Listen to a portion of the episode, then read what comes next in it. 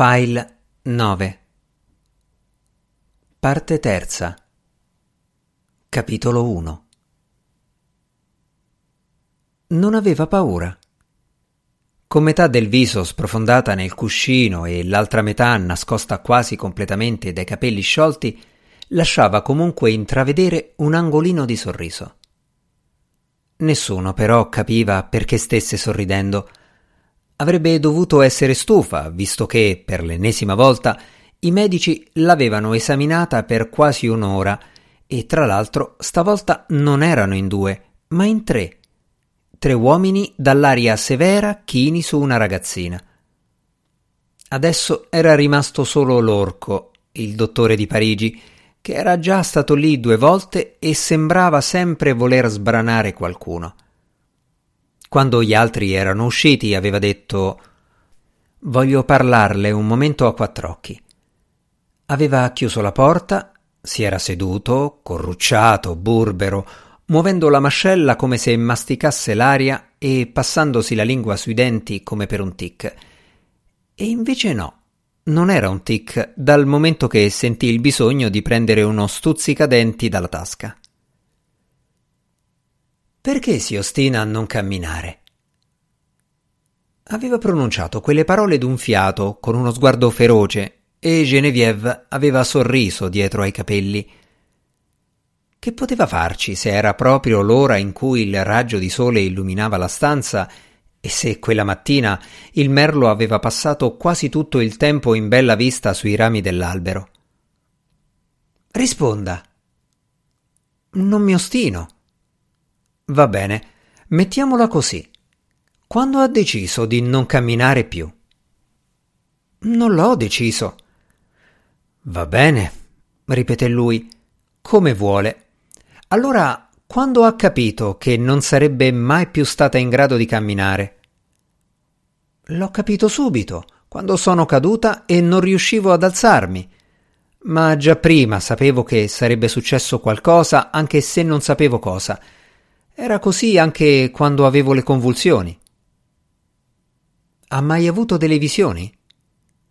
La interrogava in modo brusco, giocherellando con lo stuzzicadenti. No, dottore. E non sente neanche le voci? No, dottore. Se scoppiasse un incendio in casa, camminerebbe? Non lo so. Non credo che scoppierà un incendio in casa prima del 25 maggio. Perché il 25 maggio? Con gli altri non avrebbe mai parlato di cose simili, ma con lui, proprio perché era l'orco, si divertiva a farlo. L'uomo seduto lì accanto a lei non era solo un uomo, rappresentava tutti gli uomini, tutti quelli che si credono forti e furbi e trattano le Genevieve da ragazzine. Perché il 25 maggio me ne andrò. Dove? Per sempre, ammise lei guardando il soffitto. Adesso era lui, grande, grosso e serioso com'era, a sentirsi a disagio e a non sapere più dove mettere le gambe. Ma che va dicendo? Non posso saperlo con certezza, giusto? Quindi non vale la pena di riferirlo a mio fratello e a mia madre. Chi le ha fatto questa profezia? Nessuno. Già da un pezzo sono convinta che morirò a 18 anni. Perché a 18 anni? Perché non a 19 o a 60? Perché Odile è morta a 18 anni. Aggrottò la fronte. Innanzitutto perché cominciava a essere stanca, poi perché aveva la sensazione di non potersi spiegare meglio. Era una vecchia storia Risaliva all'epoca in cui si preparava per la prima comunione e aveva un'amichetta con i capelli rossi di nome Mart. Mart aveva una sorella, Odile, con i capelli non rossi, ma di un biondo che di solito si vede solo nei bambini molto piccoli. Odile era già una ragazza e andava ogni giorno a prendere la sorella all'uscita dalla canonica. Per la strada dava una mano a Mart e l'altra a Genevieve. Poi una mattina, pochi giorni prima della comunione, Mart non era venuta. L'indomani si era saputo che Odile era molto malata, che aveva il tifo, e che il giorno dopo era morta. Proprio il giorno in cui compiva 18 anni, aveva detto qualcuno davanti a Viev. C'era stato un funerale magnifico, più di cento ragazze, tutte vestite di bianco, i canti in chiesa, la gente che piangeva al passaggio del corteo. Anch'io morirò il giorno del mio diciottesimo compleanno, aveva pensato Genevieve. Tutto lì. L'orco non poteva capire. Continuava a masticare l'aria, o il proprio malumore, finché a un tratto si alzò e, sospirando, andò a raggiungere gli altri due, il dottor Jules e un medico di Le Havre, nello studio di zia Poldin, che era stato messo a loro disposizione per il consulto. Stavolta, infatti, i medici avrebbero potuto pronunciarsi con cognizione di causa, dato che la fase di indagine, osservazione e analisi era conclusa. Jacques, per l'occasione, non era andato dal notaio Crispin. Se ne stava nel salotto, male illuminato, con la madre e la zia, tutti e tre in lutto stretto, compassati come in una foto di famiglia. E Genevieve, appena la porta si richiuse, prese a strofinare voluttuosamente la testa sul cuscino, cantilenando Gesù, Giuseppe e Maria. Se anche lo avesse detto all'orco, lui non avrebbe capito. Lei stessa fino a quel momento non ci aveva pensato. Le era venuto in mente solo qualche giorno prima. Con gli occhi chiusi ripeteva sempre più in fretta Gesù, Giuseppe e Maria. Non importava quanto velocemente lo dicesse, ma l'intenzione doveva essere sincera. Dopo un po' calcolò. 300 giorni di indulgenza per 10 fa 3000 giorni. Aprì gli occhi, ma appena appena, quel tanto che bastava perché lo sguardo potesse filtrare attraverso le ciglia. Nonostante la luce, nonostante la parete a fiorellini e il ritratto con la cornice nera e dorata, continuava ad accumulare indulgenze. Gesù, Giuseppe e Maria, trecento giorni.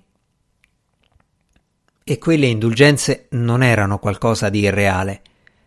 Certo, Viev non le vedeva come si vede una persona o una sedia, ma stavano lì, attorno a lei, sempre più numerose. Gesù, Giuseppe e Maria. C'erano anche loro, soprattutto Gesù e Maria, perché San Giuseppe, nella mente di Genevieve, era più sfumato.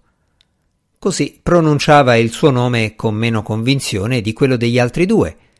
Gli aveva anche chiesto scusa per questo. San Giuseppe, perdonami. So che sei un grande santo e il padre putativo di Gesù, ma quando sei accanto a lui e alla Madonna io vedo solo loro. Non perdeva il conto. Arrivò a 15.000, poi a 22.000 giorni di indulgenza. Avrebbe potuto dire anche Sacro Cuore di Gesù e avrebbe guadagnato altri giorni. Non ricordava quanti, forse di più. Ma fra tutte le invocazioni quella che preferiva era Gesù, Giuseppe e Maria. A tratti sentiva le voci dei medici che discutevano nello studio. Sembravano lontanissime, più irreali delle indulgenze che continuavano ad accumularsi, riempiendo a poco a poco la stanza, meno reale dei baffi e dei pomelli di suo padre. Sì, perché appena si metteva a pregare, subito lui le appariva, sempre nello stesso angolo, poco sotto il soffitto. Era in purgatorio Genevieve non cercava di capirne il motivo, né cercava di capire perché adesso era lui a tenere la testa inclinata verso sinistra, come di solito faceva Matilda. I lineamenti erano sfocati. Viev aveva fatto di tutto per ricostruirli in ogni dettaglio, ma non ci era riuscita. Di nitido, di vivo, c'erano solo i baffi, più setosi che mai e leggermente all'ingiù, e appena sopra dei pomelli di un rosso acceso e gli occhi, o meglio uno sguardo malinconico, perché in realtà gli occhi non riusciva a distinguerli. Gesù, Giuseppe e Maria. Il merlo fischiava. Il sole aveva raggiunto l'angolo dello specchio. Il 25 maggio era ancora lontano e Genevieve aveva il tempo di accumulare indulgenze su indulgenze, centinaia, migliaia di anni di purgatorio, e intanto l'orco al piano di sotto sentenziava Non c'è niente da fare, non vuole guarire. Mentre parlava, osservava l'ambiente intorno a sé. Poi i suoi occhi si posarono di nuovo sulle tre figure in lutto e per poco non aggiunse Forse non ha tutti i torti. In ogni caso fu con gran piacere che, fissando Paul Dean con tutta la sua ferocia, scandì Sono duemila franchi. Tra Jacques da un lato e sua madre, Dean e Sophie dall'altro, era quasi tornata la pace, dopo che, a un certo punto, la tensione aveva rischiato di degenerare in guerra aperta, oltretutto proprio quando Casa Lacroix aveva appena dato l'ultimo saluto a Emmanuel Vernès. Jacques, infatti, aveva chiuso la porta dell'atelier e aveva preso l'abitudine di tenere sempre la chiave in tasca. Il notaio Crispin, che aveva avuto modo di scambiare qualche parola con Paul Dean il giorno del funerale, aveva deciso che il ragazzo avrebbe continuato a lavorare allo studio, in attesa di una decisione che sarebbe stata presa al più presto. Una sera, entrando in quello che un tempo era il rifugio di suo padre, Jacques aveva visto un pezzetto di carta per terra, in un punto in cui era quasi sicuro che il giorno prima non ci fosse niente. Non ne aveva fatto parola con nessuno. Dopo aver chiuso la porta, aveva poggiato uno spillo fra il battente e lo stipite, dove era impossibile vederlo. L'indomani lo spillo era caduto e Jacques era sceso senza indugio nello studio, dove si trovavano Paul Dean e sua madre. L'abito nero lo faceva sembrare più impetuoso e violento che mai. Chi di voi due ha una chiave? chiese senza mezzi termini. Le due sorelle si guardarono e capirono che era inutile arrampicarsi sugli specchi, sicché Paul Dean si alzò e si diresse sospirando verso il secretaire. Eccola. Nel frattempo, Matilde si affrettava a spiegare. Ce l'ha lasciata il fabbro il giorno in cui ha dovuto aprire la porta. Siamo salite un attimo per cambiare l'aria. In quel momento sarebbe bastato un non nulla a scatenare le due fazioni l'una contro l'altra, anche una minima esitazione da parte di Jacques. E invece no, Jacques non esitò non fece rimproveri e non colse l'occasione per cercare di litigare. Vorrei che saliste tutte e due di sopra con me. Anche Sophie, se vuole. Aveva acceso le luci, chiuso la porta e si era seduto al tavolo del padre. Bisogna fare l'inventario di tutto quello che si trova in questa stanza, così poi chiunque di noi potrà entrarci senza destare sospetti. Le due sorelle non avevano battuto ciglio. Jacques aveva preso una penna e un foglio di carta. Cominciamo dai quadri. Sophie incollerà su ogni cornice un'etichetta con un numero. Avevano lavorato fino a luna di notte. Avevano fatto delle autentiche scoperte. Si erano accorti, per esempio, con sommo stupore, che c'erano almeno 143 piccoli quadri che raffiguravano i tetti. Le donne trotterellavano da una parte all'altra dell'atelier, appoggiando le tele inventariate sulla parete di destra. E se continuassimo domani? aveva proposto Matilde, che la sera aveva male alle gambe. Ma Jacques aveva risposto senza scomporsi: No. Ce n'è ancora uno, annunciò Sophie, che continuava a ispezionare energicamente ogni angolino. Lui le diede un'etichetta e controllò che il quadro fosse messo insieme a tutti gli altri. Ora passiamo ai libri. Per fortuna erano pochi. Dopo averci incollato sopra un numero e dopo che Jacques ebbe verificato che tra le pagine non ci fosse niente, li rimisero al loro posto. I quaderni.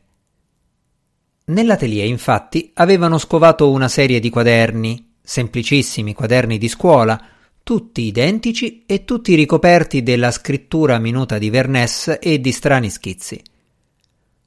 Ecco fatto, aveva esclamato alla fine Jacques. Adesso la chiave può restare nella toppa. Le aveva guardate l'una dopo l'altra. Al momento di separarsi sul pianerottolo, Poldin e sua sorella si erano guardate a loro volta. Poldin aveva aperto appena le labbra. Era stata lì lì per dire qualcosa, ma aveva capito che Matilda, nel medesimo istante, aveva avuto la stessa idea e si era limitata a mormorare Buonanotte.